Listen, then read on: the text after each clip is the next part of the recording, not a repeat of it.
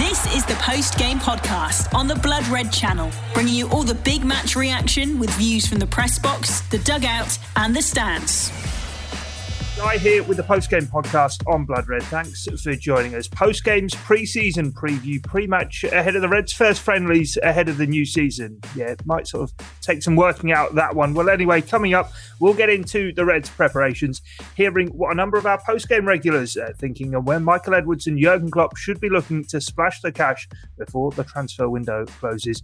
Here to get into it, we have Hannah Pinnock, Owen from Cop On, and Mike Holt of Going the Match Pod hope you're all keeping very well indeed. Hannah, I'll, I'll, come to you first. And I suppose the end of last season feels an eternity ago now. But of course, Liverpool did secure all important Champions League football. Yes, I think back to last season, it, it does feel like a long time ago. We've already the Euros. Um, but I mean, like you said, securing that Champions League football is so important. And there, there's definitely various points last season where you did think we weren't quite going to make it. Um, and that would have been absolutely devastating, especially for what we would have wanted to do in the transfer market as well. So, um, I, I, end of last season ended on a positive, and you know it just makes you all the more excited for next season now.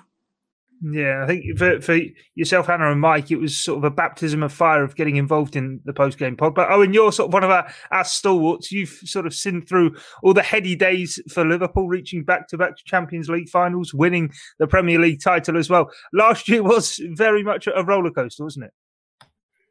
Yeah, but uh, I mean, the, extenuating circumstances are obvious to everybody. With uh, you know, seventeen central defenders injured and all that. Um, I'm actually got I've actually got the table in front of me because I, I, still can't believe it. I think it's you know, obviously it's not as good as winning the Premier League or winning the Champions League, but it's an extraordinary achievement. I mean, after 28 games, you know, it's it's well documented. We were in eighth place on 43 points seven points adrift of Chelsea, and the top four at that point were Man City, Man United, Leicester, and Chelsea. So in the last ten games, we won seven, we drew we drew two, and we lost only one, which is equal interestingly with Leeds United at the top of the form table for the last 10 games but it was it was an absolutely barnstorming end to the season. And uh, you know a little bonus to see the Manchester clubs lose the finals wasn't it? Uh, but uh, you know just about Liverpool uh, you know I was I'm absolutely I, in many ways I still can't believe we actually made it not only to fourth but to third. Extraordinary yeah, definitely. Mike, I was one of those kind of subscribing in sort of February type time of thinking actually looking at Real Madrid, maybe sort of the after obviously getting through the last 16, the, the games, obviously, I think they're in March actually, aren't they? The uh, Champions League quarterfinals, but thinking actually that might be the best route back to Champions League football for Liverpool, knowing the history with the tournament itself. But uh, as Owen was saying, that run towards the end of the season, it, it was some achievement it was some achievement indeed, and it's not something that you'd really want Liverpool to be in that position with. None of us expected us to be in that position, and yeah, you touched on the Real Madrid game. That felt like it was the only realistic way of getting into the Champions League places at that time, which you know, in hindsight, it's a mad way of looking at it, considering the performances we put in across those two legs. But yeah, not only finishing fourth, but finishing third, as Owen said, it's you know, if you'd have told me that in March, you'd have just laughed at you because the way we were playing, you know, as we started that season, we started it pretty confident, confidently. Obviously, we got the injuries that we got, um, and you know, it's still mad to think that at one point we were top of the league. You know, you look at how we were overachieving at that point to how then we started to underachieve. But the run at the end of the season, it was immense. And you know, you look at people like Nat Phillips. I know we're going to touch on the transfers, but you know that that's a shrewd bit of business for anybody. Um, looking at the way he performed in the last ten games.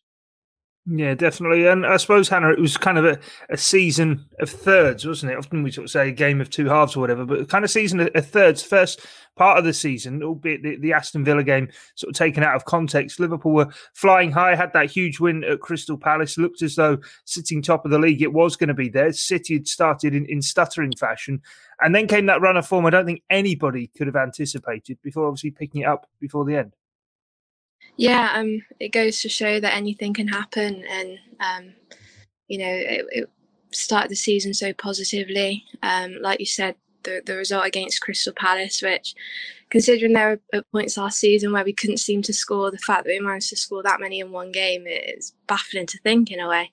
Um, but yeah, it's it's it was a disappointing New Year, January. Um, losing that many games at Anfield as well. It, it's it's not something that you'd expect of this Liverpool team, and you started to feel like that whole mentality monsters and and the team that sort of seemed to know how to win no matter what. That seemed to be slipping away, and, and, and we looked absolute shadows of, of what we once were. But you know, the fact that we were able to pick it up at, at the end of the campaign and, and actually you know, like Owen said, not only make Champions League football, but but get third as well. Um, I think is absolutely outstanding achievement. And you know, any anything can happen next season. We could start the season amazingly, and then and then tail off, and, and City could clinch it. But um, it makes you excited for next season that actually, you know, anything can happen. And and the fact that we ended the season so well, it only bodes well for for the start of the next next campaign. Yeah, I mean, how sort of do you think it's going to be easier said than done, maybe to sort of slip straight back into that run of form that we've seen from Liverpool over sort of the previous two seasons ahead of this one, of being those mentality monsters and relentless? Or do you think that the players coming back from injury, the likes of Gomez, Matip, and, and Virgil van Dijk, along with, I suppose, Konate coming in, are, are, are going to sort of lay the foundation there for Liverpool to go forward from that? Well, I think it's a bit too early to say because because you know we'll have to you know ask me that uh, on September the first after after we've had the, the, first few games and and and you know eh, the transfer window has has closed. Um, but you know, looking at the key key uh, the very key very fundamental numbers from from last season, City only got eighty six points. Um, they scored eighty three goals and they conceded thirty two. Now, Liverpool scored 68 goals. So we're 15 goals behind Manchester City based on last season. And we're we we conceded 10 more. We conceded uh, 42 compared to City's 32. City had the best defense in the league. Um, I think those 10 goals conceded, we've already uh, with Konate, with Virgil coming back, with with with Matip and and Gomez being available, and and the frankly brilliant Nat Phillips. Um, you know, I think that those ten goals. Okay, we can we can have the best defense again. We can we really can. Konate is is a monster. I'm sure we'll talk about him soon. Um, I was I was looking at the, the age of the dinosaurs and the megafauna and he sort of you know reminds me of these these huge people like Virgil van Dijk as well. Fabulous! Wow, I'm so excited. What a what a what a brilliant player he'll be for us. But um, anyway, uh, yeah, uh, sticking to the question, I think it's too early to tell. Yeah, no, I think it is an, an interesting one, isn't it? Because we've sort of seen those levels of consistency needed. And I suppose, Mike, just breaking away purely from, from Liverpool and looking wider, as Owen was saying there. Manchester City, we know they're likely to be there or thereabouts. Manchester United certainly spending big themselves in the transfer window and hoping to sort of continually build. And Chelsea under Thomas Tuchel have, have been a real force as well. And you can't sort of expect four sides in the division to get 90 points. There'd be none to be shared around amongst everyone else. So maybe, I suppose, we're going to reach sort of a, a new age in the Premier League of there being four genuine sides going for a title, or maybe three if you can discount Manchester United. I'm not sure what sort of pedigree they've got for a whole season, but you sort of take the point that maybe it's not going to be sort of 95 plus points. Yeah, and I think maybe in the last couple of seasons that has been a bit of a one-off with Liverpool and Manchester City. You know the way that both teams have been playing, more so the sort of the pressure they put under themselves to meet that expectation of points um, I'm not too sure if the Chelsea, to be honest, have got that in them. Man United as well. You see how they sort of tailed off towards the end of the season. I think that sort of mentality that both uh, Klopp and Guardiola instill in their teams. I, I, do, I do feel personally it's a bit of a, um, it's a bit of a one-off. Those, to be quite honest, and like you say, there's not enough points to be shared around the league for all those teams to be hitting those sort of heights. Um, I, I, you know, you look at the transfers you know, you think of Man City, they're getting linked to Kane, they're getting linked to Grealish. They're obviously going to get stronger again. That gives them more of a chance of hitting those points. You look at from our sort of perspective, Adam Konate, obviously that was, you know, a hole that really needed filling. we've probably got another hole in there in midfield that we need filling. And I, I, do think maybe with two or three additions that we can hit that points barrier. You know, providing that everyone stays fit. I definitely think that's a real like a realistic approach for us to start looking at. Yeah, Hannah, have I got rose tinted spectacles on it in thinking in terms of transfer approach? Liverpool's need was most certainly a centre half, and Konate, the, the deal for him was sort of wrapped up very, very quickly indeed. Whereas Manchester City have been after a, an attacking midfield player or striker for a little while now. Jack Grealish and Harry Kane are both getting touted, but they don't really seem to have made a move. Whereas Liverpool have stolen a much, albeit there are still sort of other places in the squad to fill. But the main primary objective has already been ticked off. Yeah, absolutely, and, and the fact that we have is is fantastic. I'm I'm crossing absolutely everything that that City don't get a hold of Jack Grealish because I think there'd be a frightening prospect with him in the squad. I, I can only hope that I mean Villa seem pretty confident they'll be able to hold on to him. So um, I'm like I said, crossing everything. But we we got our most important bit of business wrapped up straight away, which you know says it all of, of you know how important Konate is. Um, whether or not he'll he'll come in straight away is yet to be seen. I, I do I would like to see Van Dijk and Gomez back um, for the start of the season, um, but I I do think I do think midfield is probably the position where we absolutely have to bring someone in, and I'll be a bit annoyed if we don't. Um, obviously, centre back was probably the top priority, but um, there is a massive Wijnaldum shaped hole that needs to be filled this summer. And if we don't, I think, you know, it could be problems. I mean, I think it was only Wijnaldum and Robertson that played every single Premier League game last season. So if we don't replace Wijnaldum, then you know, all it takes is a couple of injuries in midfield. I mean, we know that Ox is injury prone, Naby as well. Um, Henderson can pick up injuries here and there. So, you know, we, we don't want to sell ourselves short again. I, I, think we definitely did that last season by not replacing Lovren. Um, and look where where we ended up. Obviously, you can't account for losing, you know, three of your starting centre backs in you know a short space of time. But you know, if if last season taught us anything, it's that that that, that can happen, and we don't want to find ourselves in a similar position midfield wise next season. The post game podcast on the Blood Red Channel. Oh, just in terms of the defence and bringing Ibrahima Konate in from RB Leipzig, what you were talking about before in terms of Manchester City having the best defence in the league, that's been sort of an accolade that Liverpool have certainly held on to for the past few seasons. Actually, last season I was looking at it before, conceding 42 goals was the fourth best in the division. But it was, you have to go all the way back to Klopp's first full season, 16 17, for Liverpool to have conceded that many goals in a Premier League season. Of course, secured Champions League fi- uh, football on the final day of the season in that campaign as well. So I, I suppose the hope with Konate coming in, Gomez, Van Dijk, and Matip all getting fit again will be a case of rebuilding that defence, and hopefully that can be the, the bedrock of Liverpool returning to, to challenge for the title. Yes, but they can't do it all alone. I totally agree with Hannah. Like we, you know, we need we need midfielders as well. I think, uh, you know, we saw the difference last season when Fabinho played in the six uh, compared to centre back. I thought he was brilliant at centre back as well, to be honest. But uh, our lack of cover in the defensive midfield position in the number six was uh, was a big problem, I think, and that's something that I hope we, you know, we can still rectify um, you know, um, men- mentioning, you know, sorry, the question is more about the defence, but yeah, you know, yeah, no, I fine. think it's, I think it's, you know, it's, it's the team to defend, and and and Wijnaldum, as uh, Hannah was saying, he, he played three thousand nine hundred and thirteen minutes in all competitions last season. Uh, Fabinho was next on the list with uh, 3,000 466, so about four, 500 less.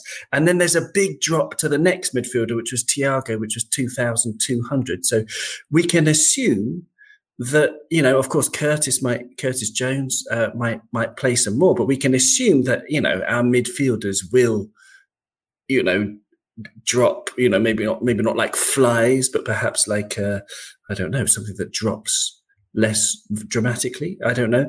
Uh, hopefully, um, and I think, uh, yeah, I think that's where that's that's the key to the to our def, our defense is actually because the centre backs is, I mean, it's a beautiful situation to have all of these players at centre back. So I think that's already sorted. So if we want to, if you want to improve that defensive record, I think cover for Fabinho at the number six is sort of vital. Thiago can't run backwards, unfortunately, as much as I love him.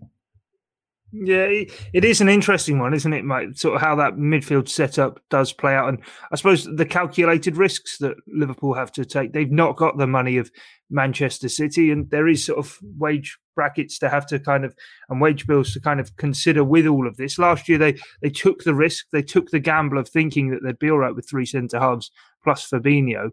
Surely, after the way in which that almost derailed absolutely everything for Liverpool, they, they can't take that same risk in not replacing Wijnaldum.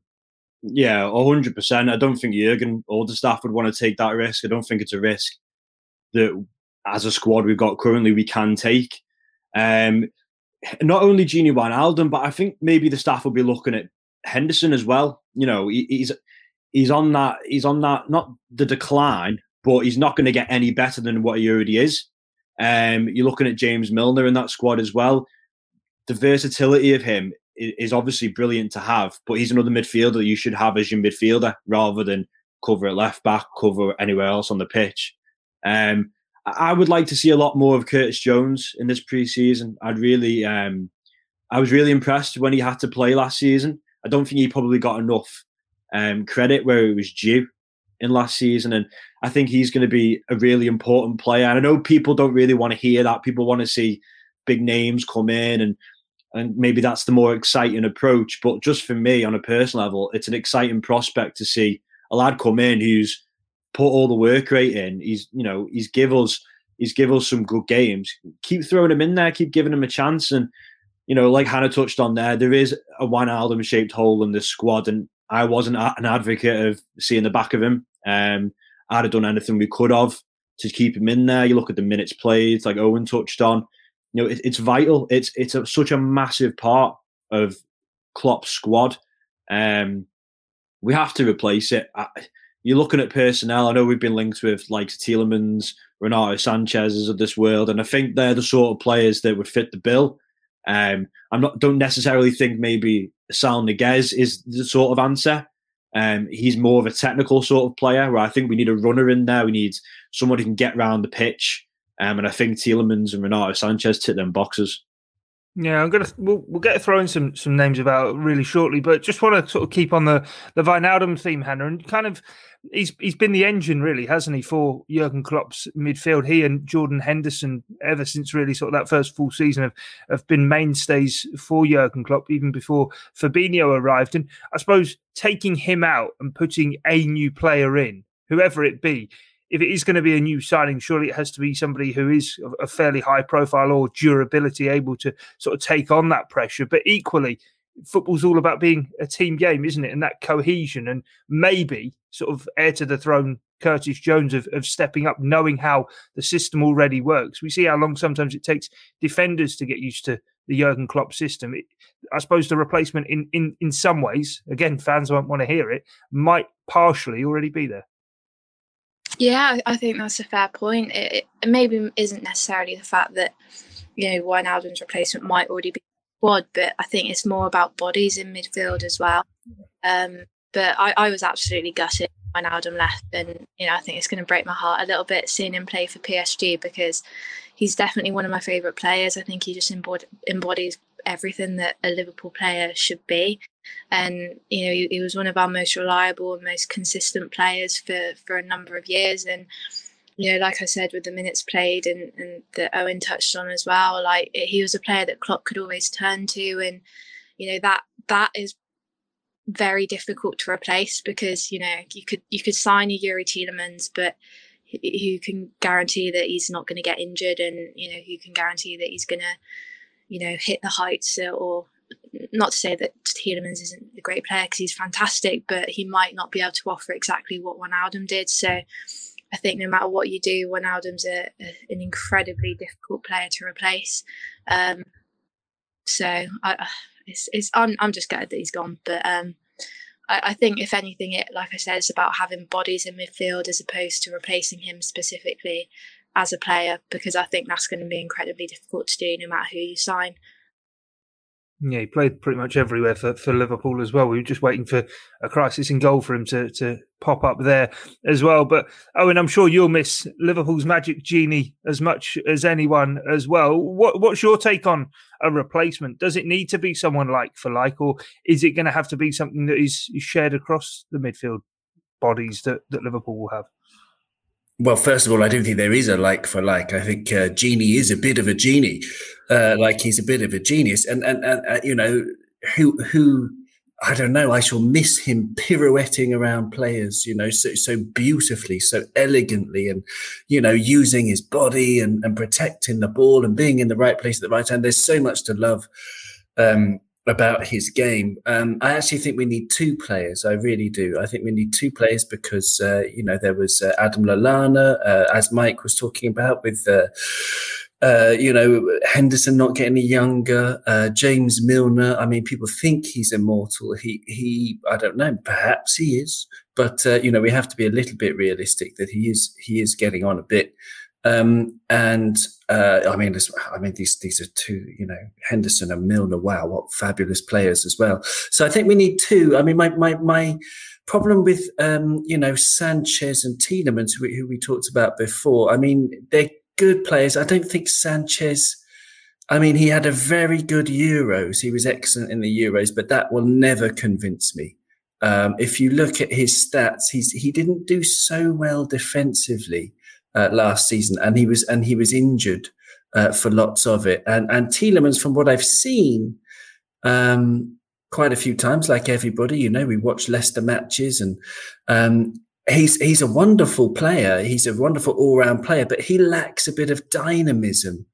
Uh, and you know, you you probably wouldn't won't like this suggestion, guy, but uh, I, I I suggest someone like Bukayo Saka or at least that profile, someone who's young and full of energy, full of dynamism and technique and quality and vision. He's he's a wonderful young player.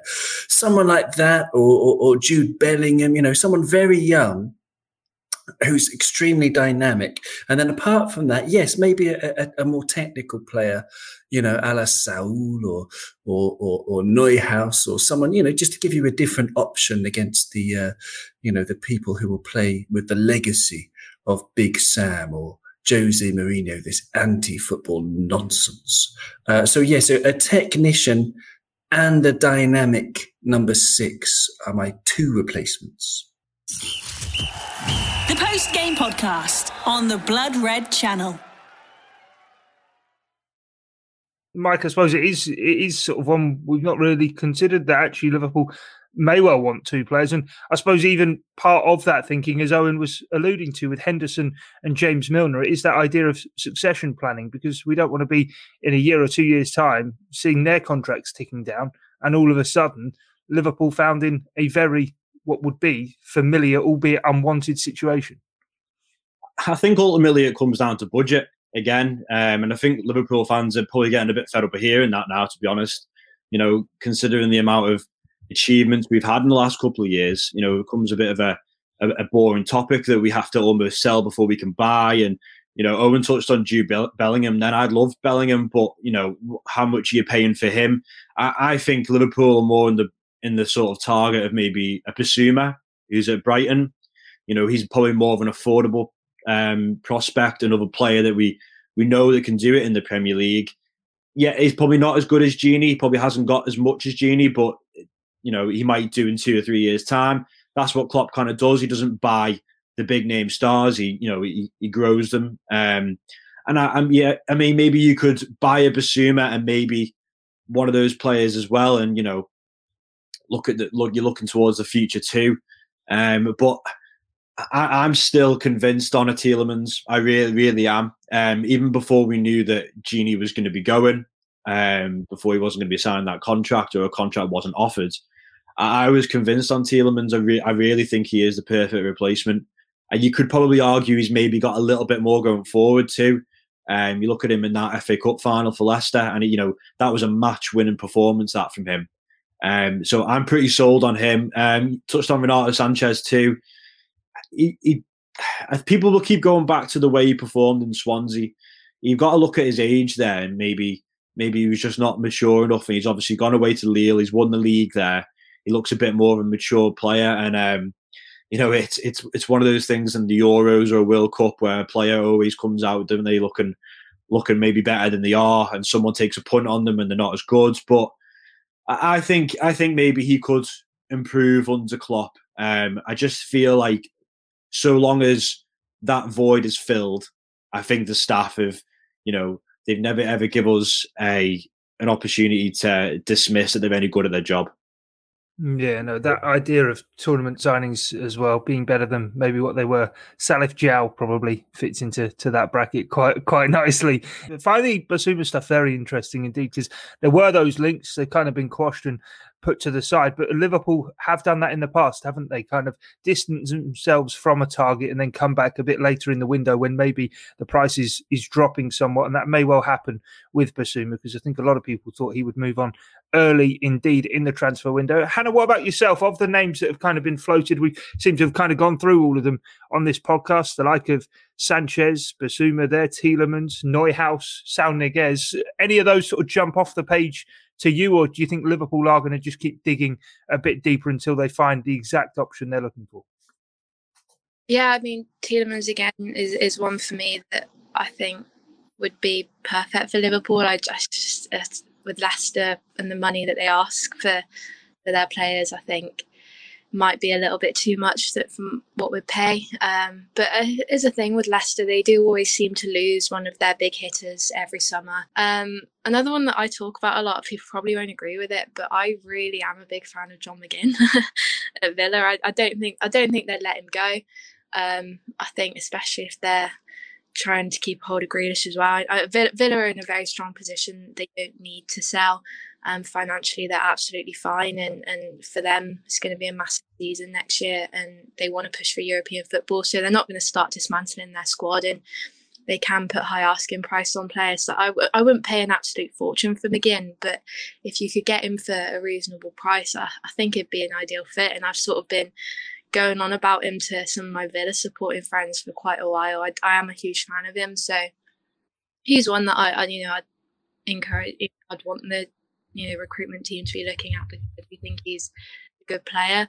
Um, but I think the you'll probably talk about it, but I think a forward of some sort, whether that's out wide or more in Firmino's position, I think is is quite important, especially to give more competition. I think to our front three more than anything. Not that you know I I, I love Salah, I love Mane, and I absolutely they'll pretty much start every game. But I don't think they have enough competition, and whether or not Harvey Elliott can come up and sort of give that. But I, I still think it might be a couple of years too early for him. But I, I do think the forwards as well is, is a position that we need to be looking at ahead of the new season. It's exactly where we're heading off next, Hannah. And I was going to say to you, Owen, you want two midfield players. Do you want a forward as well? Is is a forward on your shopping list? Uh, yes, I'm going to the shopping mall with a with a pocket with my pockets uh, bursting full of cash, um, and uh, yeah, I'm just going on a spree, supermarket sweep. Um, uh, uh, Donyell Malen, um, I want someone pacey. I really do because if someone you know drops out through injury, um, you know, especially if it's Mane or, or, or Salah, uh, you know, the pace, the burst, the flash. That's what we need, uh, you know, for the counter attack. We're one of the best counter attacking teams in the world, but we would lose that if uh, you know all those brilliant goals we score from opposition corners uh, you know we would lose that if we don't have you know the pacey guys at least two you know uh, attacking i mean that if you look at, for example, Mo Salah's wonder goal on the counter attack against West Ham last season, um, if you look at the run that Mane makes as well, it really helps. It really draws the defenders, gives them an extra an extra yard of space, and it's it's so wonderful how we counterattack. So yeah, Donyell Malen for me, uh, 24 goals and eight assists in 40 matches, including the Europa League, uh, which is, which are huge numbers, regardless of the division he's in, regardless is the Dutch Eredivisie, and he's only for PSV Eindhoven. Um, I think he's someone with bags of talent and uh, he would be number one or someone with a similar profile. Pacey tricky scores goals. I mean i'm looking for the ultimate attacker aren't i? But uh, maybe there's was, one in there. Yeah yeah i was worried you were going to be looking at north london at a certain number seven whose dynamic you've already given a mention to but we'll we'll scoot on very quickly. Indeed. Uh, mike what about yourself? Is there a name that springs to mind? Or again is it sort of just a forward option? I, I kind of think someone who can maybe play off that right or even in that Firmino role as well. Jota kind of does likewise off the, the left and through the middle, but it sort of feels as though there could be someone to, to back up Salah or whether Harvey Elliott can quite step up. Yeah, I think I think Klopp usually likes to not buy a player who can play in one position. He likes them to be able to play in all those front three positions. He doesn't like them to just be accustomed to maybe the left or to the right. Um, a player that really caught my eye during the Euros was Doku uh, at. Uh, I think he looks in the same mould as Mane. Um, I was really sort of rooting for Liverpool to go for Patson Daka. Obviously, he's gone to Leicester, and you know there was that Red Bull connection with Liverpool. So I think he'd have been a bit of a snip. I think he went for 23 million. Um, but again, I know Doku's had a bit of a relationship with Liverpool in the past. Um, maybe that one could be revitalised. Um, I really enjoyed watching him and the the pace, the power. He's a young lad as well. You know, not only are you buying for here and now, but you know he can get two years um, learning off Mane and training before you know Mane's obviously moved on to uh, to different things. But I think another player that I would like to see. I think we all want to see a number nine. We all want to see a poacher, a clinical goal scoring uh, centre forward. You know, his numbers are starting to tail off a little bit now. I, I wouldn't mind seeing maybe Dolberg being um, thrown. I know that's a name that's not really been thrown around, but I think Klopp's got a bit of a relationship with him from the past when he was at Ajax. I think he's now at Nice. You know, with the problems with uh, 1 at the moment with their tele- tel- uh, television deal, um, you might be able to get him on a bit of a snip. He's a young player. He's tall. Um, he just gives us something else off the bench that you know we've been looking at Origi for that, and maybe Dolberg's the next Origi in that sort of vein. Uh, you touched on Harvey Elliott there. That's another good point. It looks like it's going to be st- he's going to be sticking around. I think we need players in those positions because you've got the African Cup of Nations, obviously, during the season. So you can see Salah and Mane are going to be going there. So we need not only quality, but we need depth with the quality. Um, and I think Doku's a player that I really think Liverpool should be going after. Yeah, I mean, I'll, I'll bring you back in here. You, what, what are your thoughts? Well, I just got a question really for Mike because Doku only got four goals in, um, I think it was 30, no, sorry, 43 matches last season. I didn't know much about him for the Euros, but he, before the Euros, but he looked really good. I agree with you. But wouldn't that worry you, the fact they only got four goals uh, last season? Yeah, I, I see your point, but then I'd flip it on its head and probably say he's going to get more chances playing for Liverpool he's going to get a lot more chances. He's going to get a lot more, you know, your tap-ins and everything like that coming off that left or coming off that right from a from an outswinging cross or ball across the uh, the front from one of our fullbacks than maybe what you would get for Rennes. Um, I know you touched on Malen would be. I, I 100% agree. I think he'd be a great prospect, but it does feel like um, he's going to be heading to Dortmund to be Sancho's replacement there. Um, maybe Liverpool should have got you know, sniffing around him before the tournament started. I think that's always another issue, isn't it? That if you don't get those players before the tournaments happen, the valuation goes up. Um, but I think a young player like Doku, who's I think he's 19, I think I'm right in saying, he's only going to get better. You know, he's not going to start every game, but he's going to learn and grow. And I think that's what I think Klopp actually gets a buzz off that as well. I think he would get a buzz off teaching someone like Doku. So I do take your point, but I do think his uh, I think his chances would increase numerously.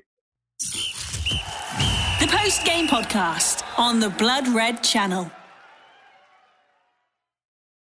I like your Dolberg shout as well. To be honest, it's one of those I always find with with Liverpool. Obviously, that the system is built around wide scoring forwards, but you're always thinking to yourself, "What if a number nine was in there?" Because you're conditioned, aren't you, sort of growing up in the British game, that it's got to be a, a number nine, a traditional centre forward, grabbing the goals. Hannah, what about yourself? And I suppose at risk of winding up Aston Villa fans, I'll put the name in in your mouth of, of Ollie Watkins.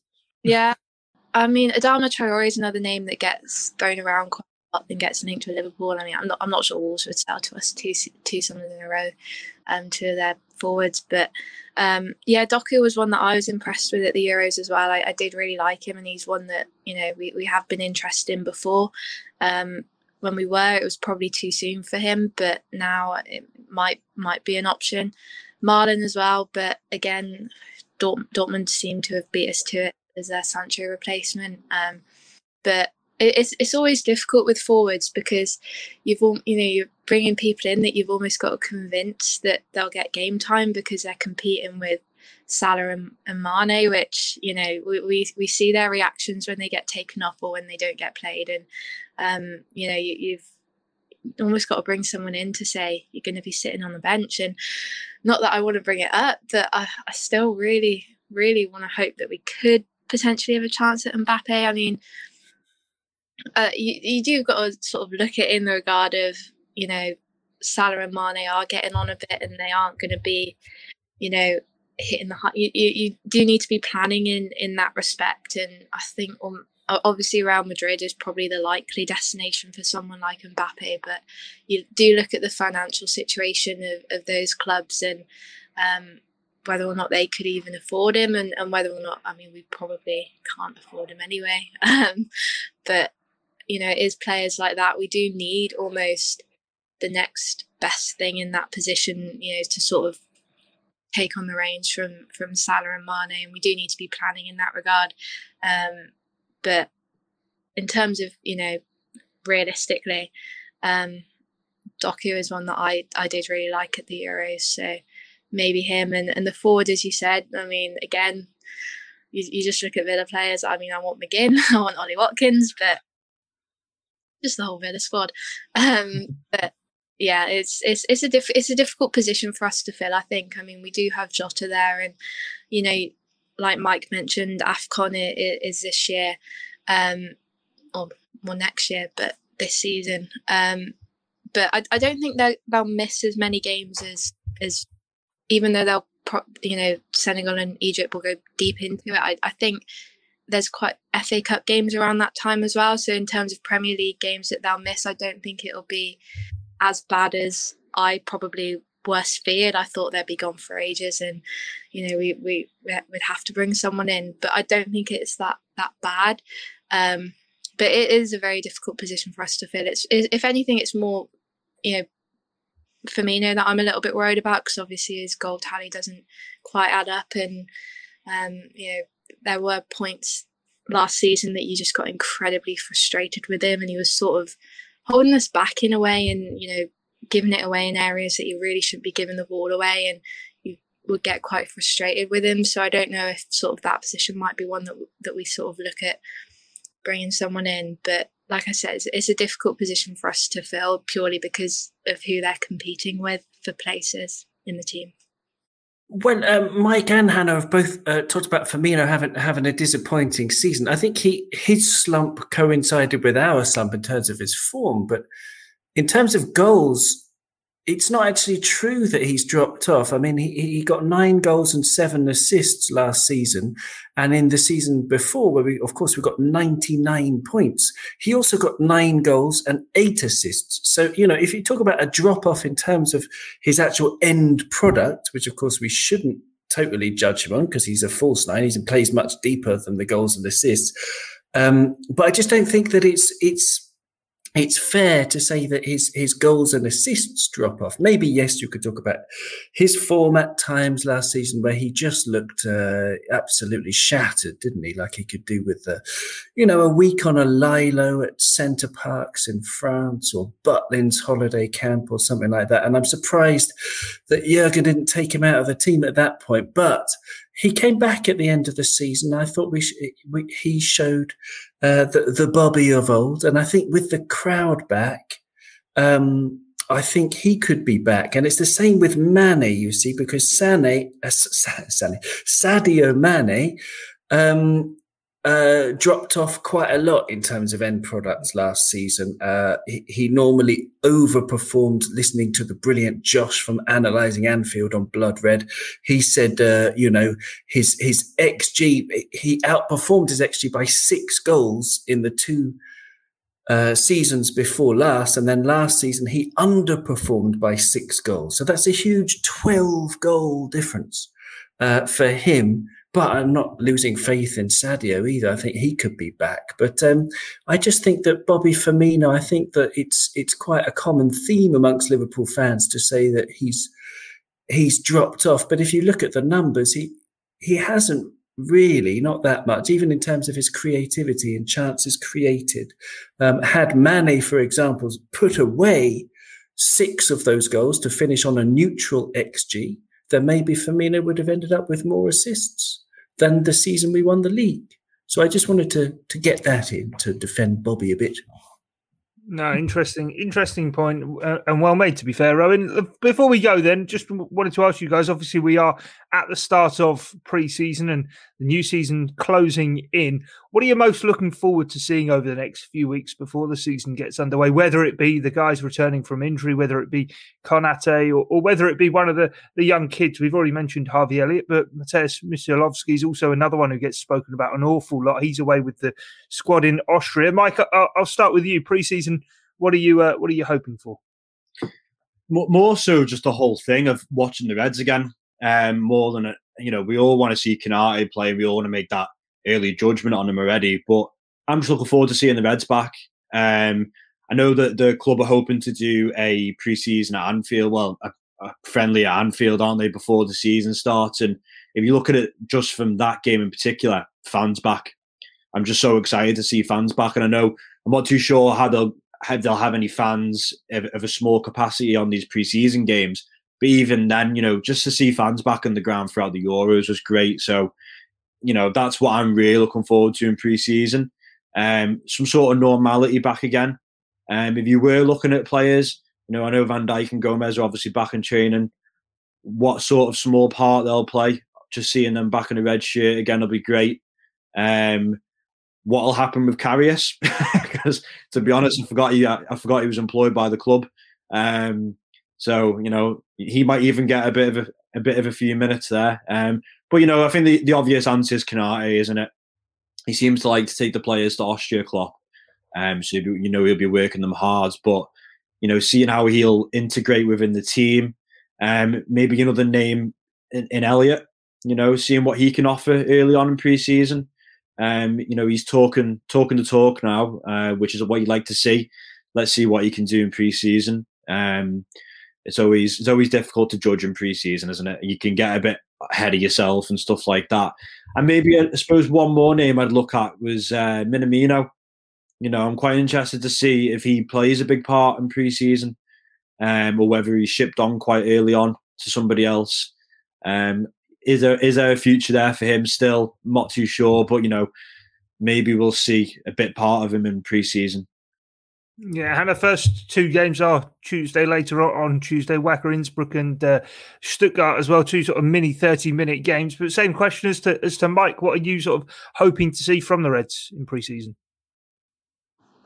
I, I would agree on the Harvey Elliott one. Um, you know, he had a fantastic season on loan last last season, um, and you know he is one of our brightest young players. And you know, he, there, there is, I mean, probably I think there needs to be another loan in there, maybe a Premier League loan. But there is talk that you know he he wants to and he you know could compete for a spot next season. So you know if he does have a big preseason, that would sort of give a big indication as to what will happen with him.